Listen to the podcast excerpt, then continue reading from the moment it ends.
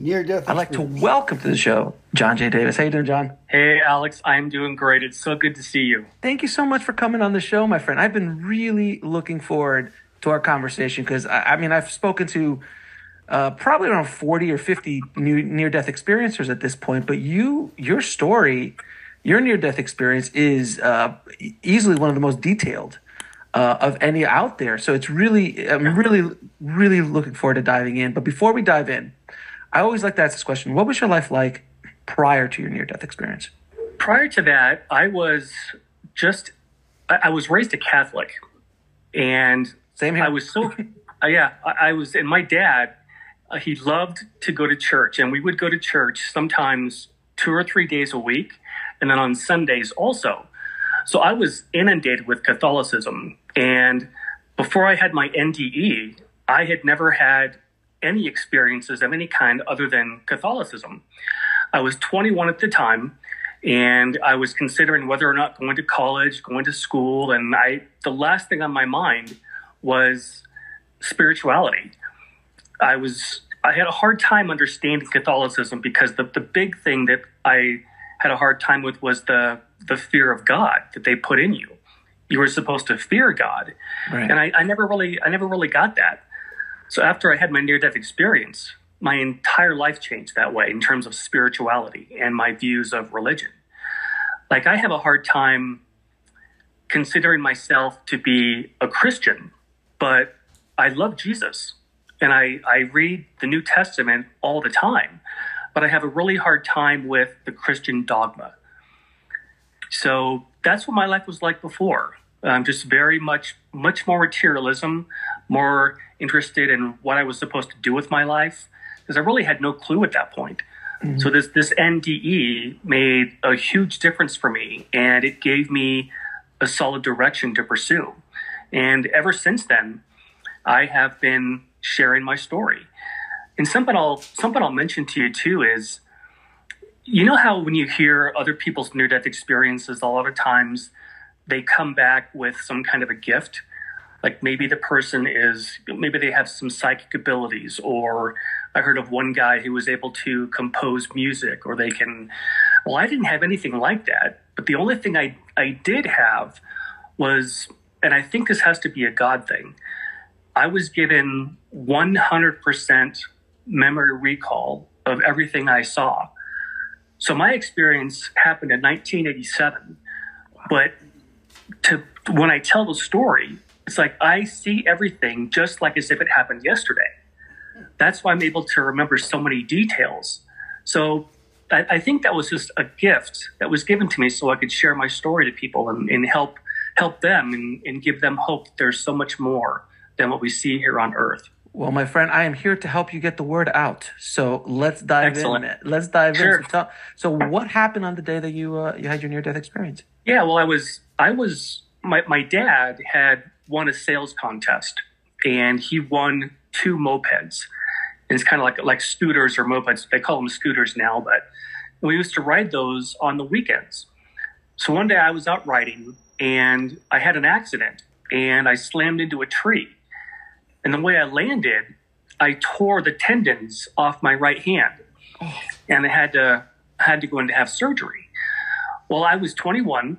I had never been in surgery before. I didn't know what to expect. I I'd probably been in a hospital just a handful of times, not very often. So I had no idea what was going to happen.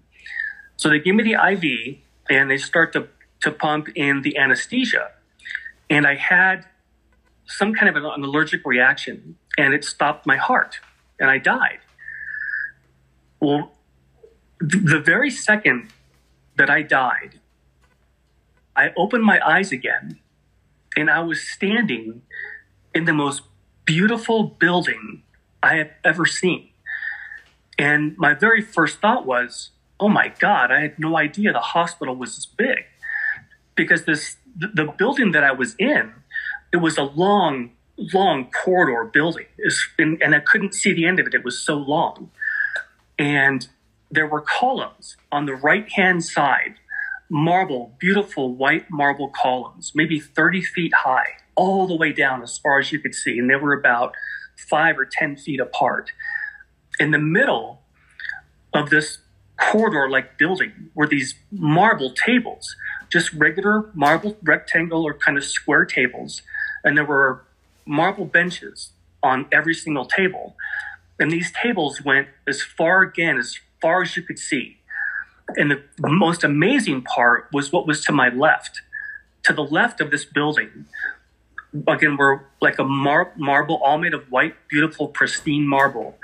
There were these tunnels that looked like they were cut out of solid marble, and uh, and they cor- they were they corresponded to each table. So there was a, a marble column, then a table, then these tunnels. And again, they went as far down as you could see. Each tunnel was maybe five feet apart, and it was seven or eight feet high. And it looked like it would have been carved out of the out of the marble, solid ninety degree angles, like you have in a doorway. Well, I need, need to tell you something else that happened here. This will look, this will kind of help me explain how this process worked. At that point, right then, I heard a voice in my left ear, and it said, "My name is Alan. I'm your spirit guide." Well, I had no idea what what that meant, so I I just went through this whole process. And what happened is my spirit guide took me to every place that to describe for your audience. And he took me to the outside first of every building, and then he took me to the inside. And I like to tell people so they can have a kind of a visualization. This building that I was in looks like a temple in Turkey, the country Turkey, and it's called the Temple of Artemis, and it's A R T E M I S. So if your listeners want to Google it, they can Google it and see kind of what I what I was shown. That's what this building looked like. So anyway, everything I I'm going to tell you guys, it's from what my guide was telling me. He told me everything I was seeing and what it was for. Well, this building that I was in, he told me this is the orientation center.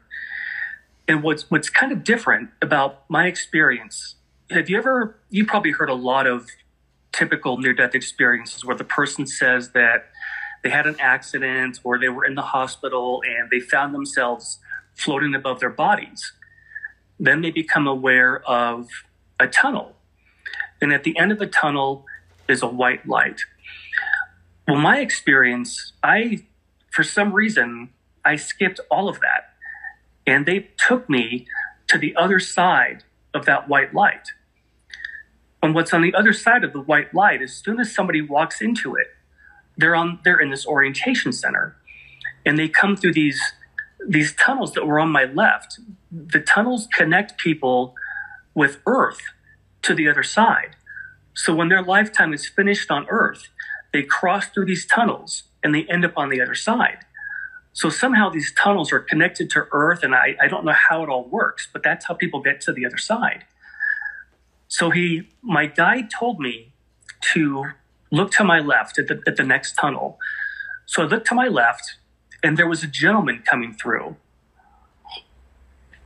He was probably in his 80s or 90s, and he had just finished his life.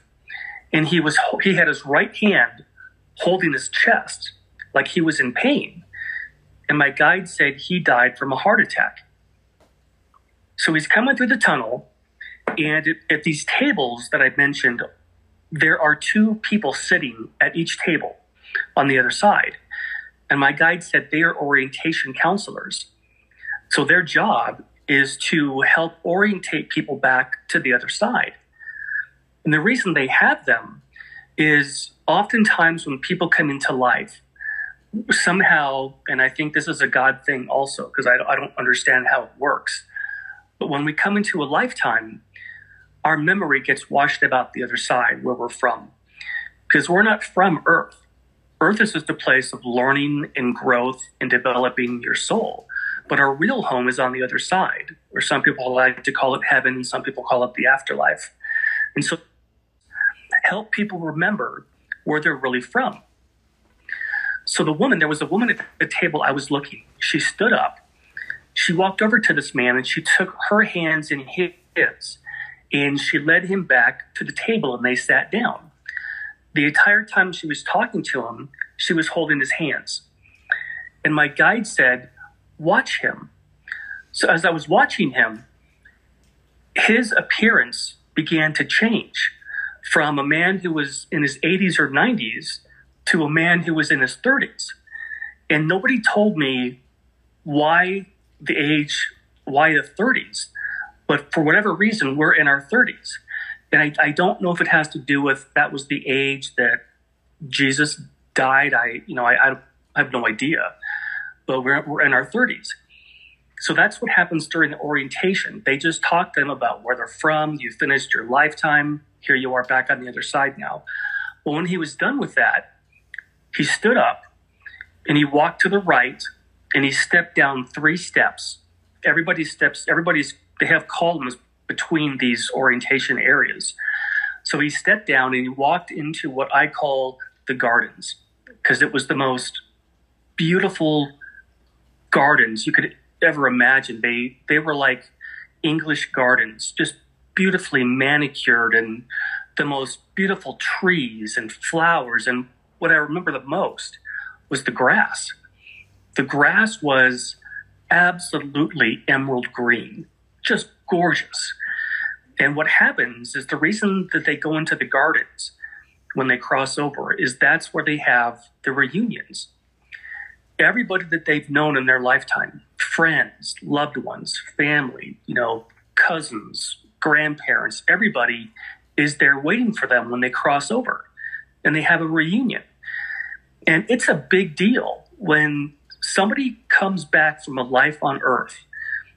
It's a huge deal because what I was told is that Earth, this planet, is the hardest of all of them and I'll, I'll get to that for your audience in just a minute. But they have reunions and they welcome people back, and it's it's a really huge big deal.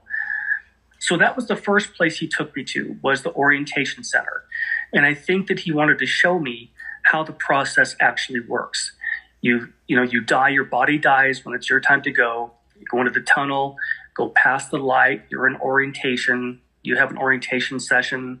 Then you meet with your family and relatives. So that was the first part. The next place he took me to was this building was square, or I guess it was kind of rectangular square, and it had columns, beautiful white marble columns all around the outside of it. And I don't know why a lot of the places that he took me to look like Greek buildings, but they do. And the other side, that's not all that's there. The other side is think of it like another planet, kind of like Earth, but it's perfect there's no wars, there's no poverty, there's no hunger, there's no disease. It's just a perfect world what the other side is like. And the place that he took me to was just one specific area. So the next thing he took me to, he said he was going to take me to a life review. And you and your audiences have probably heard that before. Mm-hmm. And it was a this rectangle building, and we went inside, and it was a round really large, large round room. And on the top were these screens, like movie screens, all in a circle around the top. And he said, This is your life review. And all of a sudden, the, the screens lit up like they were playing movies, like, it, like I was in a theater. And every screen that I could see had a different aspect of my life. One was playing when I was just a, a newborn. Another one was playing when I was an infant. Another one was playing when I started elementary school. And it went all the way through these. Every screen had a different aspect of my life up to the age that I was then, age 21. And that was a life review. And what you do in a life review, the whole idea is to see if you accomplished what you wanted to accomplish before you came into life because none of us are accidents. None of it's random. We all actually plan our lifetimes. And I'll, I'll get to that in just a, a little bit too. So that was the life review. The next thing he took me to was kind of a square building. Again, it had marble columns on the outside. And this part was really hard for me to, to digest because I was raised Catholic. But he took me to a building and it was another, it looked like a theater, just like the last one in the life review. But this one had one screen, like, like what our movie theaters look like. And what he was showing me was past lifetimes. And this was really hard for me to accept because I, I had never been raised that way. But we actually do have past lifetimes because we're eternal beings. You can have as many lives if you, as you want to.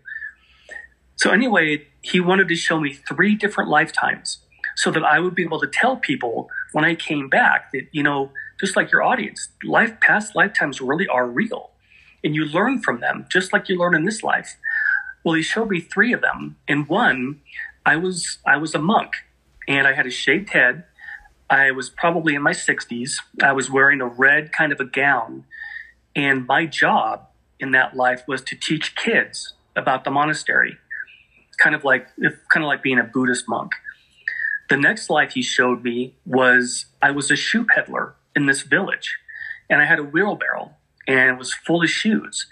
And my job in that life was I fixed people's shoes, and I'd fix them, take them back to my little shop, fix them, and bring it back to the to the people. The other life he showed me was a fisherman. I had a little raggedy boat, and I was on a lake, and I had a net. And my job in that life was to help the village um, with food by bringing in fish. So that whole episode was to just show me that past lifetimes are real because we're we are infinite beings. There's no end to knowledge. There's no end to learning, and you just you learn your for your entire existence. And one of the things that I, I thought was so interesting is that we come into life because we want to experience hardship because that's where we learn not not all the time do we come into experience hardship, but if you didn't want to experience anything, you would stay on the other side. And you still learn that way. But it's like trying to describe to somebody what it's like to ride a bike. You really can't describe what it's like, and they have to actually do it. And once they do it, then they get it. And that's kind of like why we come in here to learn. And so we do have oh, a lot of different past lifetimes. The next place he took me to, this one was a little bit different. All of these buildings were just enormous. I, I, can't even just to iterate how large they were, but they were all just enormous. And this one was round.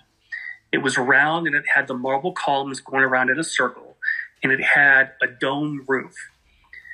And we walked in, and he took me to a marble table, and the table had two scrolls on it. And if you can imagine what papyrus papyrus scrolls look like, they look mm-hmm. they look kind of like that. They were rolled up, and there were two. One had a blue ribbon, and the other had a red ribbon. I don't, I don't know what the what the significance was of that, but so I, I picked up the one with the blue ribbon. I, un, I unwrapped it and I unfolded it on the table, and immediately I could see all of this writing, and it was in black lettering and it looked like it, it looked like it was in calligraphy. You know how you take those pens and you dip them in ink and then you write with that? That's that's what calligraphy is. It looked it looked like that. Well, when I went to try to read it, it's folded up again. And I was told that I wasn't able to read about my life because it might interfere with what I was going to accomplish in this life. And what they wanted me to learn and to share was that our lifetimes really are planned out we plan what country we're going to live in. We plan what language we're going to learn, who our parents are. Are we going to go to college or not? What kind of career are we going to have? All of that stuff goes into it, as well as what we wanted to learn and accomplish and what our goals were. And that's what the life review was to show you that, you know, we, you really do have goals and you want to see how you did. So everybody has these scrolls and they're all kept in these in, in this beautiful round building. And I don't know why, but we always go to this building to plan our next lifetime. And our guides help us. Our guides help us plan what we want to accomplish. Do you want to learn more about compassion? Do you want to learn more about love? Or these are the main themes that people have when they come into a life. What do you want to accomplish? And you plan them in this in this huge building. Well, when I looked to my left, there was this enormous window. And I looked out and I could see, and this is the first time that I saw a bunch of other people. A bunch of people were walking back and forth along this walkway. And wherever he took me to on the other side, it was it was really busy. There were tons of people walking back and forth, and every race was there, every ethnicity, every color. People were short, some people were tall. They looked just like we do. And what I noticed immediately was that everybody had bodies. Some some people that I've read about say that we only are like or energy that we float around and but that's not what my experience was like. I saw everybody just like you see people. Um, they look just like us. The, their bodies are different. Their their their bodies are somehow they're they're better than our earthly bodies. They're stronger. They're lighter. They don't get sick. They don't age. And I don't know what they're made of, but they are as solid as we are. So I saw them walking back and forth. And one of the most beautiful things I saw was there was a lake on the other side of this of this building. It was absolutely the most beautiful lake I'd ever seen. It was so still it looked like glass. And all around this lake, they had weeping willow trees. You know those trees that have the weeping willows that, that hang over? All the leaves were just sitting in the water. It was just it was just gorgeous. A picture picture perfect. And then he took me to another place inside this building and they wanted me to tell people about this. You've probably heard the term soulmates. Soulmates are actually real. We um when we when we were created, God created all of us with a perfect mate who was with us for eternity. But the perfect mate that we have on the other side doesn't always come into a lifetime with us. Because one of the things that you learn in a lifetime, you learn from having relationships, whether it's a girlfriend, boyfriend, marriage, whatever it might be, you learn a lot. And if I look back in my life, the, the most most of the things that I learned came from experiences that were kind of painful. But that taught me a lot. And on the other side, when you have your perfect mate, you don't always necessarily learn a whole lot that way. So we come into life normally without our soulmates. And here was a, a really cool thing. This building, if you could if you could imagine a gigantic, enormous library of Encyclopedia Britannicas, all these books were on bookshelves and they were all the same color, kind of like maroon, kind of purplish maroon. And each one had gold lettering that wasn't going horizontal, it was going down. And what my guide took me to was my soulmate's book. And the books contain everything about our lifetimes, all of our past lifetimes, what we learned, who we became. Everything is in these encyclopedias. And the writing goes down, up and down. And my writing said N I N A. And it was Nina. My soulmate's name is Nina. And he just wanted to show me that everybody has one. So don't always be so concerned about trying to find your soulmate in life because many times you won't because that person is still on the other side. So that was this building. It was absolutely just a gorgeous building and, and uh, just beautiful. The next place he took me to was a stadium, just like a football stadium or a soccer stadium we go to, to see a sporting event. He took me to the inside. The inside had thousands of seats, just thousands of seats that people could sit in. But when I was there, it was completely empty. Nothing was in there at all, just the seats and my guide. Well, there was a gentleman behind me, and his job on the other side was to run this building do you remember when you were a kid, you used to go to the planetarium? Mm-hmm. Remember what those were? Of course. Well, yeah, where I was in a planetarium on the other side, but it was the it was huge, humongous, just gigantic. And the gentleman behind me, he ran this planetarium, and he said, "Let's begin." So the lights went off, pitch black, and I sat down and he started showing me on on the ceiling. And the, what he said to me was the first thing he said was, "When you look at the stars, this is what you see." And what he was referring to was people on Earth, people's perspective here. When we look at the stars, this is what we see. And he started showing our solar system, started showing the planet Jupiter, then Saturn, then Uranus, then Neptune, all of our solar system, and including Earth and our sun.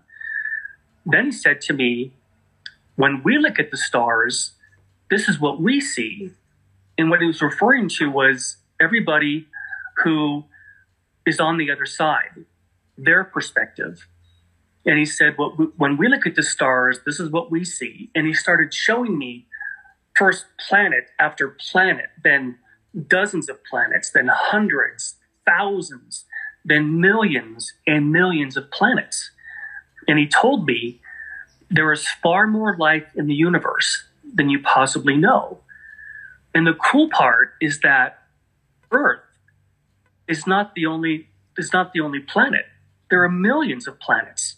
And not just that, but we can have lifetimes on any of them. There are on Earth, um, we've always thought that Earth is the only inhabited planet, it's, no, it's, it's not. And we can have lifetimes on other planets all over the universe. So that absolutely blew my mind. I, I love astronomy. In fact, I um I love it so much. I, I tried to take an astronomy class in in college, but I had to drop it because I, I could not understand the math. It was the trying to calculate distances from stars. It was it was just too hard for me. But I love astronomy, and that was just such a extraordinary. I think that was one of my favorite parts of my whole experience was that planetarium. The next thing he took me to, this building was a little bit different again. It was a rectangle and it was so long. Again, I couldn't see the end of it, but it was the biggest building so far. And it didn't have columns on the outside. It only had columns, these marble white columns on the front. And it, it looked like our Supreme Court building in Washington. It looked like that with the columns in the front. And it had a whole bunch of steps leading up to the top. Again, everything was white, beautiful marble. So he takes me inside, and it's a library. And there's huge 30, maybe 30, 40 foot bookcases full of books all the way down as far as you could see. And again, it was full of people. People were studying at these different tables. People were talking to each other. There were people looking for books and just a huge library and he took me to the, an area on the left hand side of the library and what they looked like it was like looking or like like rooms that you can study study rooms off every you know how libraries today have study rooms? Mm-hmm. that that's kind of what they looked like. Maybe the size of a, of a person's average bedroom. I walked over and i looked in and there was a woman who was she had her back to me.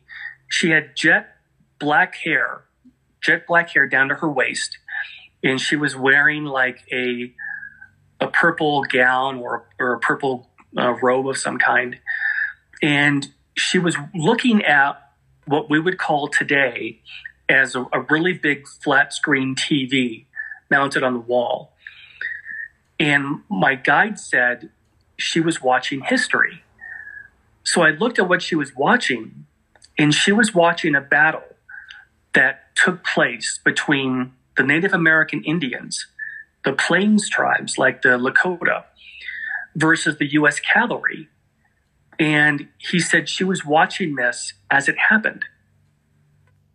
I thought to myself, how is that possible? Because nobody, nobody had video cameras 200 years ago. How could she be watching something that was that had happened?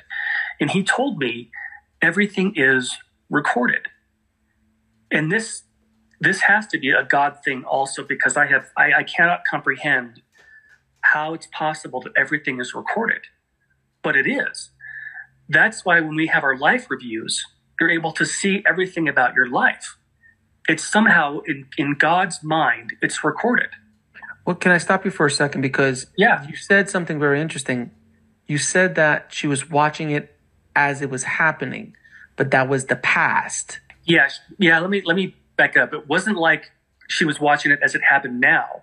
She was watching it as it as history happened. So, it, So she she- was she was basically watching a, a, a documentary of of past event in Yes. your in your current timeline in a time Yes. period that was not capable of having any footage recorded. Absolutely, that's Got it. exactly correct. Yep, exactly. So what I learned is that anything that you want to learn about, whether it's a battle or someone in World War II or the Titanic sinking, anything that you want to learn about, you can go to these rooms off the library and you can watch history as it really happened. There is such an there's a all of us are hardwired to want to learn. So the place that he took me to was a place that people learn. They, they come to learn, to experience, and to grow. And what's so cool about the other side is that anything you love to do on earth, you can do there.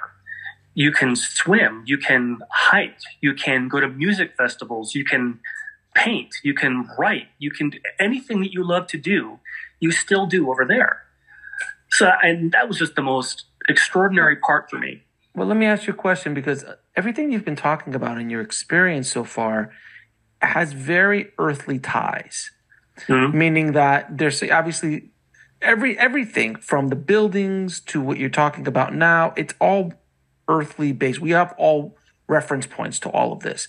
So my question to you is: Are the things on Earth built like things on the other side, or is it vice versa because you are coming from Earth and everything was constructed for you to be to be more comfortable and kind of customized for you and your experience? Or are we just inspired, like you said, books and libraries? These are all things that we, you know, eventually designed here, or or mm-hmm. given that information here in auditoriums and screens and all this kind of stuff. So, is it the chicken or the egg? what came first, in a sense? That's a great question. From what I was told, everything that's on the earth now was on the other side first. The idea of the pyramids Right. was from the other side. The idea of these beautiful Greek Roman buildings, the architecture is so beautiful that the inspiration came from the other side. It was over there first. Then it came, and I'll and I'll, I'll mention that to you in a, in a couple minutes. Something else that happened. Okay. So that so that was the library. Here's the part that I think will answer your question better. He took me to a castle, and a castle just like in medieval Europe. They they were built out of stone, beautiful, gorgeous stone that was perfectly cut, just like the castles were back then, huge. And he told me to walk inside. So I walked inside, and immediately there was a gorgeous red ornate carpet on the floor of the castle and huge walls on my right and my left. And there were life size paintings of kings and queens and people of royalty who had lived in that castle. And, in, and there were life size paintings of what they looked like and also what they wore. And in front of every single painting, there was a podium. And on the podium was a book. And what it was, was that person's life was in that book. And the reason this castle existed, and there were many, many castles there because they were on Earth. So what's, what was on Earth is also replicated on the other side. And so if you wanted to learn about a particular time in Earth's history, not only could you go to libraries, but you could also go to places like this where you could see the structures of what it was like on Earth. And this the book that was on each one of these podiums contained that person's life, everything about that person's life. So if you wanted to learn about King George, for example, you could go, you could look, go in his castles, you could see what he looked like, what the clothing was like, and then you could read about them. And something else, you know how a lot of these castles had those round stairwells that took you to the second floor? This castle had that too. And right about then, there was a woman that started walking down the staircase. She had strawberry blonde hair and she was wearing kind of a peach colored gown or a, a tunic. Oh, something else that I forgot to mention. Everybody dresses however they want, but a lot of people like to wear gowns in tunics because they, they're the most comfortable, they said. But people wear jeans and t shirts, whatever you want to wear. so she walks down and she walks up to me and she says, Can I help you find anything? And Alex, I, I still to this day kick myself because of what I said to her. Here I was on the other side. I'm supposed to be having surgery. What is going on? Well, instead of asking her that, you know what I said? I said, Oh, no, thanks. I'm just looking. That's that's You're not a when you walk Walmart. into You're not in a Walmart, man. yeah, yeah, exactly. That's exactly. I thought, what in the world did I say that for? I could have asked her anything, Right. but I didn't. I, I didn't. I didn't know what to say. Well, my guide told me that you know how people people have jobs on Earth because they need to pay bills. You know, they've got mortgage, rent, utilities. You know, we all have to have money, and we go to jobs. Well, the other side doesn't have that kind of economics. They they work at things they love to do. And this girl, what she loved was this particular era of Earth's history. She was what we would call a scholar. So if you wanted to learn about this particular time time period on Earth, you could go to these castles and, and read about it or experience what it was like, or you can go to these viewing rooms that were in the library, or you can go and talk to someone like her, who was an expert on that era of history. So that was just phenomenal. Anything you want to learn, yeah, But let me ask you this: from I mean, I, and again, from talking to so many near-death experiencers, the and even spiritual, uh, you know, masters and gurus about spirituality and ancient texts and things like that, the concept I heard was that there is a universal knowledge that people can tap into the universal knowledge. Like the library you were saying with everyone's lives sounds like the Akashic records in a physical Yeah. form in one way, shape, or form. But we have the ability on the other side to tap into any information we might want or need to or, or, or are interested in kind of like you know uh, quantum physics oh here's quantum physics and me explain everything to you uh, and you'll go oh i could and, and and you couldn't articulate it but you understood it all you know if someone explained it to you on the other side so it kind of is interesting what you're saying is like it i'm not sure how that me- meshes with what you're saying. So have you have you talked to, or heard about that or what's your feelings on that from your you know the uh, i had never heard the term Akashic records before but so when i when i one time i was at an event and we were talking about that library that i saw and i got the impression that everything you would ever want to learn study read about was inside that library and this person told me it sounds like you were inside the Akashic records and the only thing that I can equate that with is that's God's knowledge.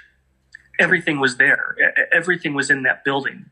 But I, I don't know about a universal knowledge because all the other planets have their own evolutionary scheme also, just like Earth. So I, I don't know if that library held all the information about the other worlds or was that only about life on Earth? So that that I, I don't know. That's a that's a really good question. I, I don't know. Uh, It's interesting, yeah, because it's not like uh, when I've heard these concepts of universal knowledge, it's they can access universal knowledge, but it's always in regards to the earthly realm. I've Yeah. never heard anyone say, "Oh, we." You want that advanced spaceship on planet B seven five uh, Yeah. here? Like I've never heard that before, but I was just curious about that idea because again, everything that you're saying is very Earth-like uh, in its Yeah. experience and the way. I mean, you know, that was my biggest one of my biggest questions I always ask for people from the that go to the other side is like, what do you do? Is there bars? Do they hang out between lives? Like, are Yeah. there dances? And you're saying no, you do whatever you want. You can go to music festivals. So when you said music festivals, I'm like, so you mean to tell me there's concerts with uh, Michael Jackson, Prince, Yeah. Elvis, you know, Jimmy, Jimmy, Jimi Hendrix. Jimi Hendrix. I mean, it's, it's a hell of a Woodstock going on on the other side. Yeah, absolutely. And then Mozart and Beethoven are there as well. Like, it's Yeah. like, it's and, and what they told me was like it's it's like a Harry Potter experience for adults or it- it's it's a it's a paradise it really is an absolute paradise and there are a lot of people who don't want to come here because coming here is just so much different than what it's like on the other side but people want to learn to they want to learn they want to grow and so they do choose to come into lifetimes and I, I cannot wait to get back because you know who I want to meet? Mhm. I want to meet Bruce Lee. of course. I, I, I was, you know, I, I did a lot of martial arts, a lot of karate. yeah, I, sure. I would just, I would just love to meet him. And he said something that I have in one of my journals. He said, there are no limits, only obstacles. I thought, wow, I, I absolutely love that. And there are there are just a lot of people I want to meet. I just can't wait to get back. And here's here's the last part. My guide took me to a field. And if you if you can imagine the most gorgeous, beautiful wildflower field you've ever seen.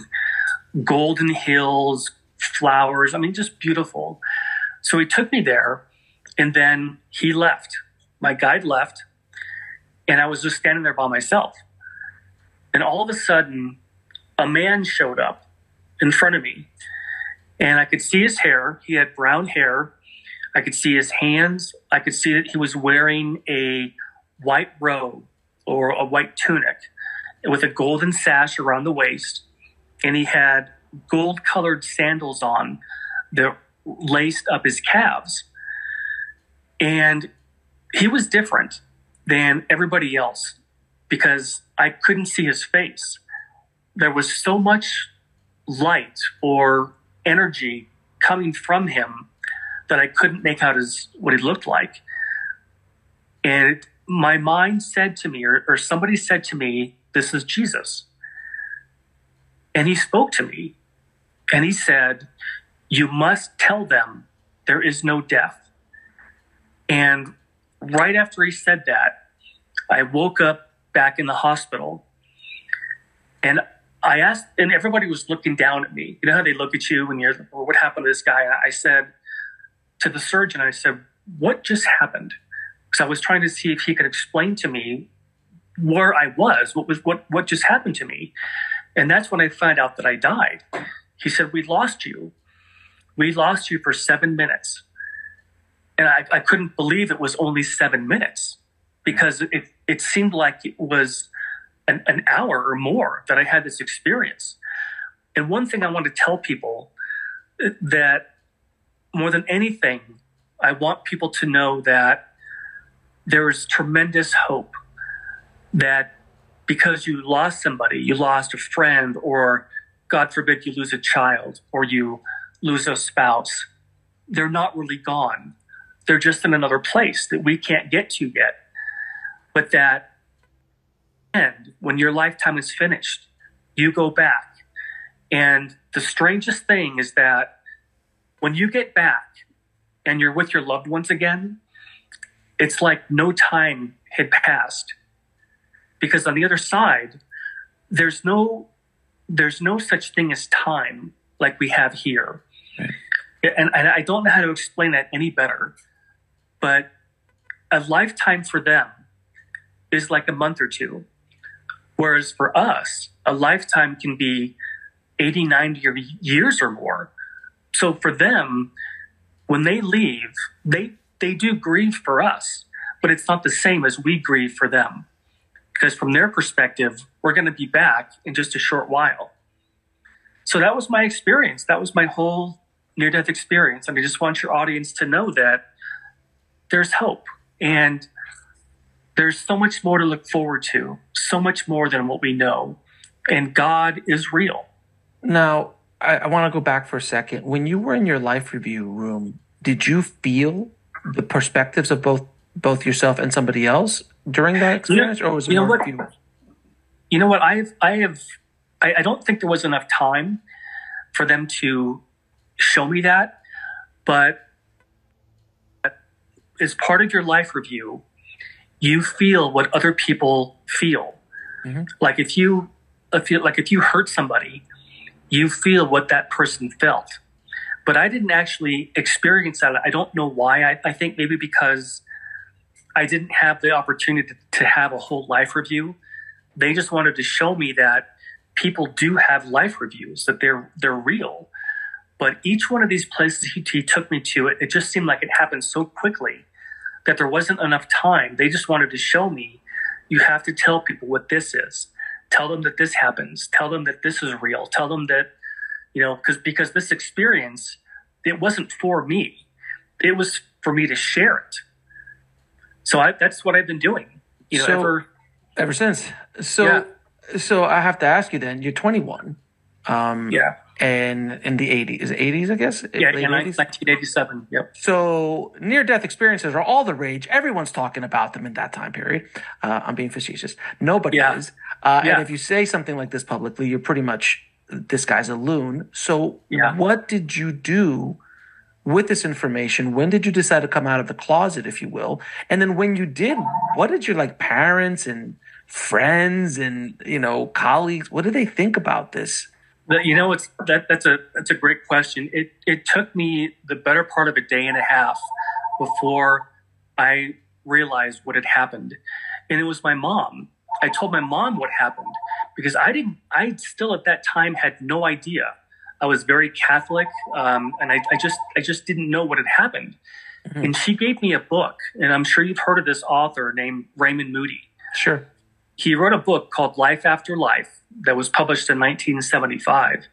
And I read through that, a lot of it, and I realized, oh my gosh, this is what really happened.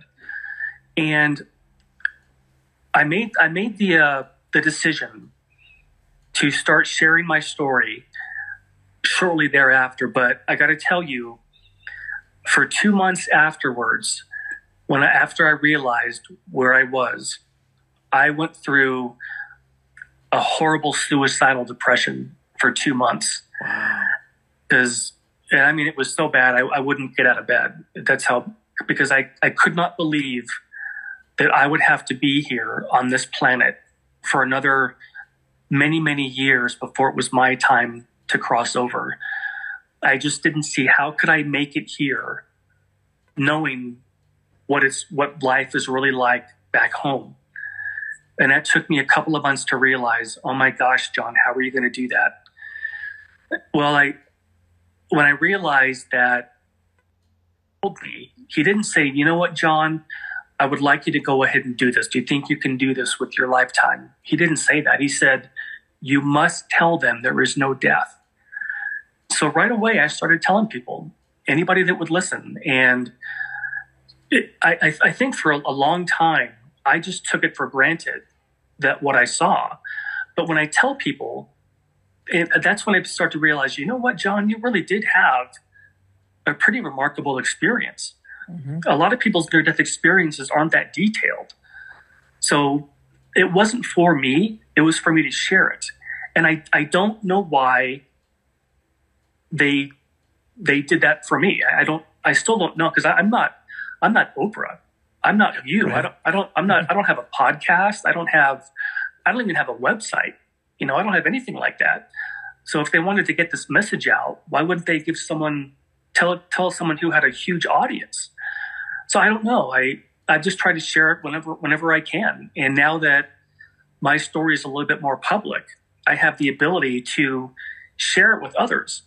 And hopefully my experience gives them the kind of hope that it gave me that there was so much more.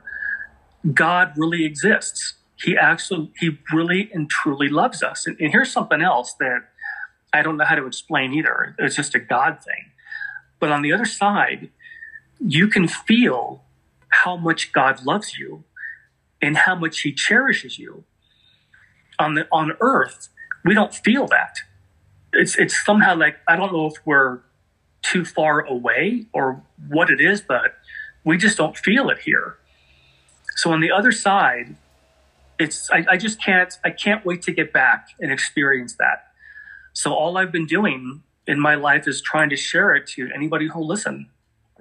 Now, I mean, it sounds to me that obviously this was planned. You planned this prior to coming out. You're like, okay, you're gonna die at 21. You're gonna get this thing. This is part of your life plan as as it as it goes. Uh, at, at least it makes sense that's the case. Yeah. Um, but you're right in the sense that this was not for you. It was for others to hear because every near death experience I've heard had a personal touch to it meaning yeah. you've gone off track you need to come back on track you can go you can leave do you want to leave do you want to stay um, there's so many you know, there's things that you got to work out some people created a hell because she was catholic and she had to go down and go through that and get saved there's so many things it's all personal yours is not personal at all you are being told you're you basically took a tour of heaven and they're like take some notes you're going to go back this is basically yeah. why you're here and it didn't seem like there was there was like nothing personal about your your experience, which is not, not a bad thing. It's just very unique in the in the near death experience. Oh, space. before I forget, I want I want to tell your audience one more thing. This just made me want to cry. All of our animals make the transition just like we do. Sure. And, and when we get back, they're all there, and we never have to lose them again. You know, all of your animals, your cats, your dogs, whatever animals you have, they're there and that's that was something I thought was just extraordinary. They, I've heard that as well uh, from others. Now, one thing I wanted to ask you, maybe you have the answer to this, maybe you don't, but you were saying that everyone's, you know, if you want to learn, you can evolve on that side. It's just slower. And again, I've heard that from multiple people, um, both spiritual, both spiritual gurus and near death experiencers, who say that you can learn on the other side, but it's kind of like you know, you can't really know what swimming is until you jump into the water. I can talk, I can yeah. tell you all about swimming, but jumping in, you got to jump in and swim. Yep. And I heard one one near death experiencer. He's it was actually a pre birth experiencer, so he actually oh. remembers his pre pre birth, like the setup to going into his life, like the whole yeah. laying out the plan or the whole thing. And he said that uh, he remembers as himself as a soul running into another soul and saying, "Holy God, what are you doing you look like kind of like like you met somebody who went to the gym a lot. He's like, my God, you look amazing. How'd you lose all that weight? What are you doing? And yeah. the, the other soul said, Oh, I went to Earth. And he's like, Man, I want that. Where can I sign up to go down to Earth? And yeah. he's like, It ain't easy, brother. So make sure you be careful what you Earth. you can learn a lot when you're down there. And that's how he started his one of the, one of the memories he had from past lives. So it was really interesting. Now, but you're saying on the other side um, you can learn and grow, and if you're interested in stuff, but you really evolve down here. From my studies in ancient Vedic texts and, and things like that, and yogic philosophies, where you evolve to a certain place, like Jesus or Buddha or ascended masters get to a certain place. Is that the point of being on the other side? Or you have to come down here to obviously ramp up and like supercharge your evolution when you're down on Earth or in any physical experience. But Earth is the biggest, apparently, the Yale and Harvard of yeah. this experience. Do people want to evolve past a certain place or they just want to just chill and enjoy paradise? Yeah, that's a great question. People, they don't have to have a lifetime if they don't want to. Right. It's all of it is completely and totally up to them. Nobody has to have a life anywhere. In fact, what they told me was that there are many who have been incarnated on Earth, but they've gone to other planets. Mm-hmm. But you don't have to. In the in the place that, that he took me to, it was it was almost like being on a college campus. You know how all the buildings are in one area on a mm-hmm. campus? Mm-hmm. That's that was kind of like what my experience felt like you had this building where you did this, you had this building where you did that, you have this room was where the library is, this is where the planetarium is. But yeah, nobody has to come in if they don't want to.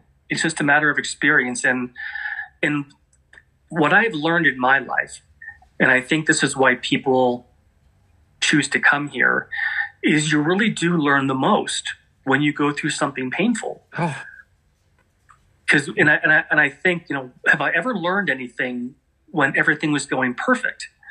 You probably still learn, but if you go through something, you know, you go through a divorce or you have a breakup or you lose a job or you know you lose a family member, that's horrible. But when you get to the other side of the grief, you've become more than what you were before.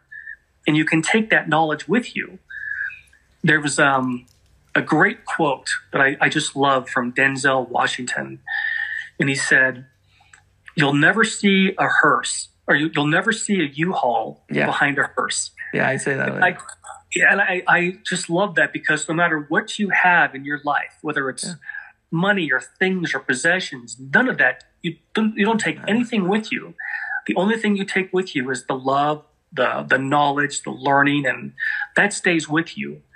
So I just thought, you know, it, it, it, it is worth it to come into life to learn. And once you get on the other side of the grief, you've become more. And that's that's the purpose for it.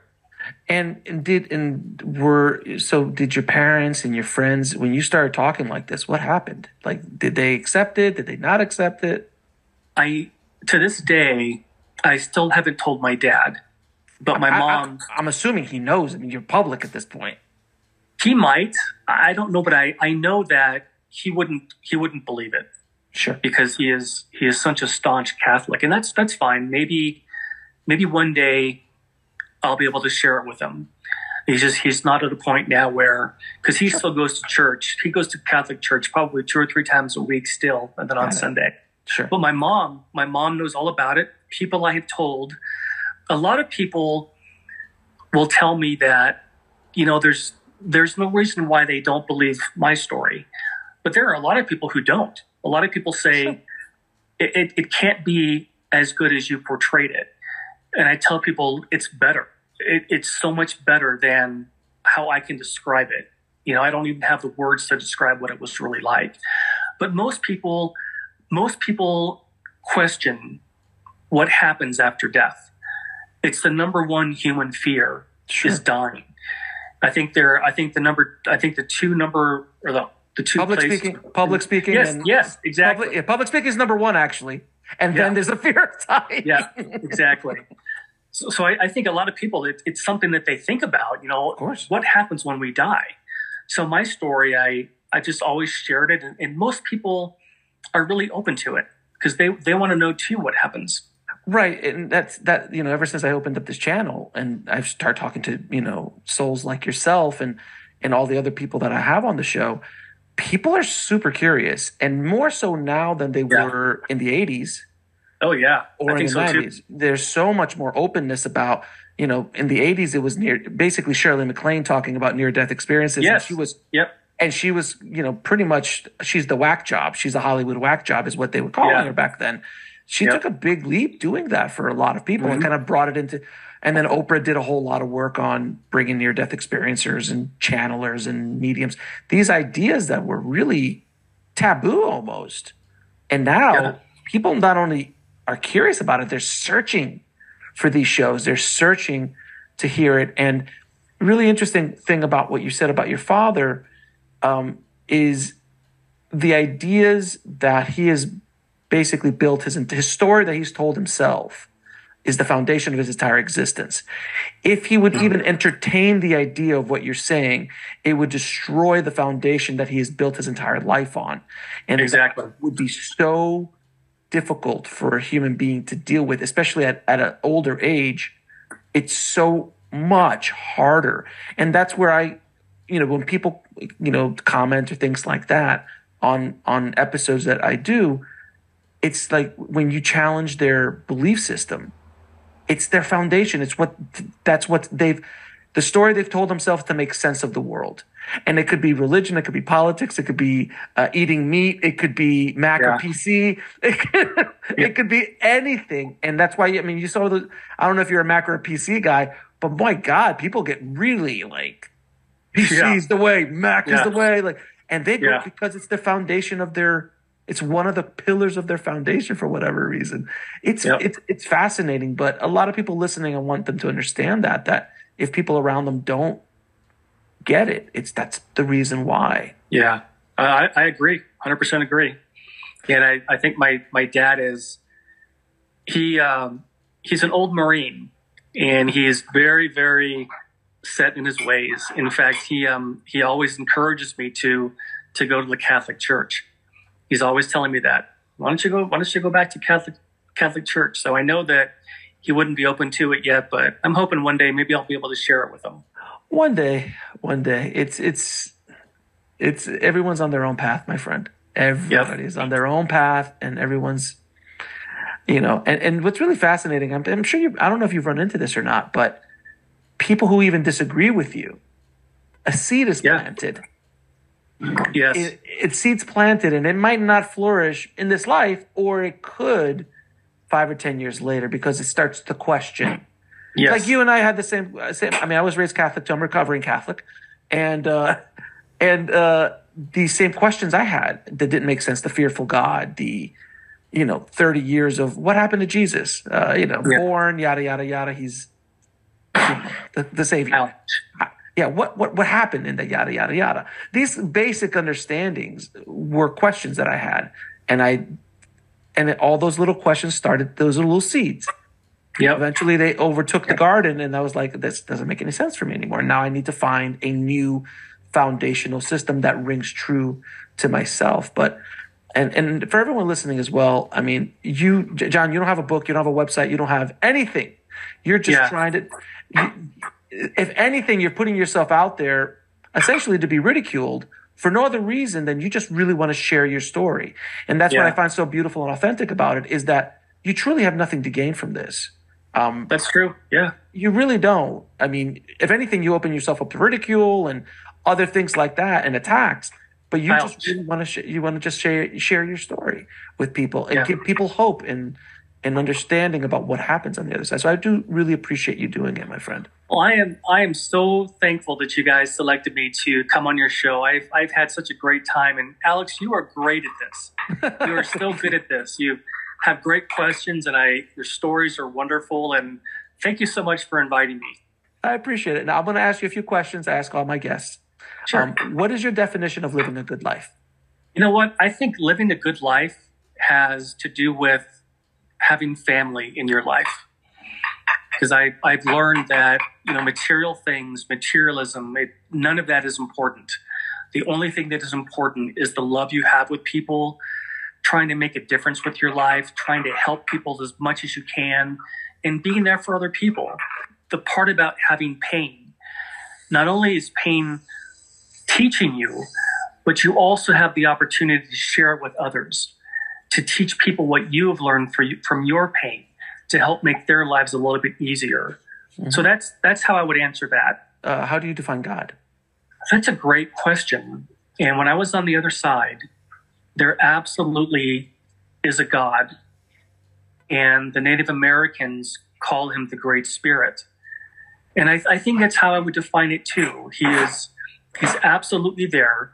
He is, we were all created by God in one spark of creation.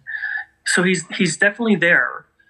And God is the only, the only emotion that I can really explain is that he is all love.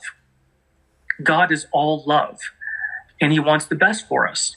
And he created the other side, our home, with an absolute paradise, but also created the whole dynamic of being able to come into a lifetime and to experience things that you can't experience on the other side. So he's all about love, all about experience, all about learning. And he's he's just this ever present. And on the other side, you feel this tremendous sense of love and safety and peace. That's why it was so hard for me to to come back from that because I wanted to be back there. I, I didn't want to. I didn't want to be here anymore. But I got I got the sense that I had to make I had to share my story because of what they told me. But that's how that's how I would define God, just a, a beautiful entity that is truly our Father. And what is the ultimate purpose of life? I think the ultimate purpose of life is to count, to stand for something, to develop your gift, because I truly believe that God gave us all gifts and that our job is to develop those gifts and then I always think of Pablo Picasso, the artist. He, um, yeah, he he said something that I've, I've never forgotten. He said, "Life is to find your gift, and the purpose of life is to give it away." So I, I think just based on that, I agree with them 100%. Find your gift, develop it, share it with the world, and make the world a better place for you having been in it.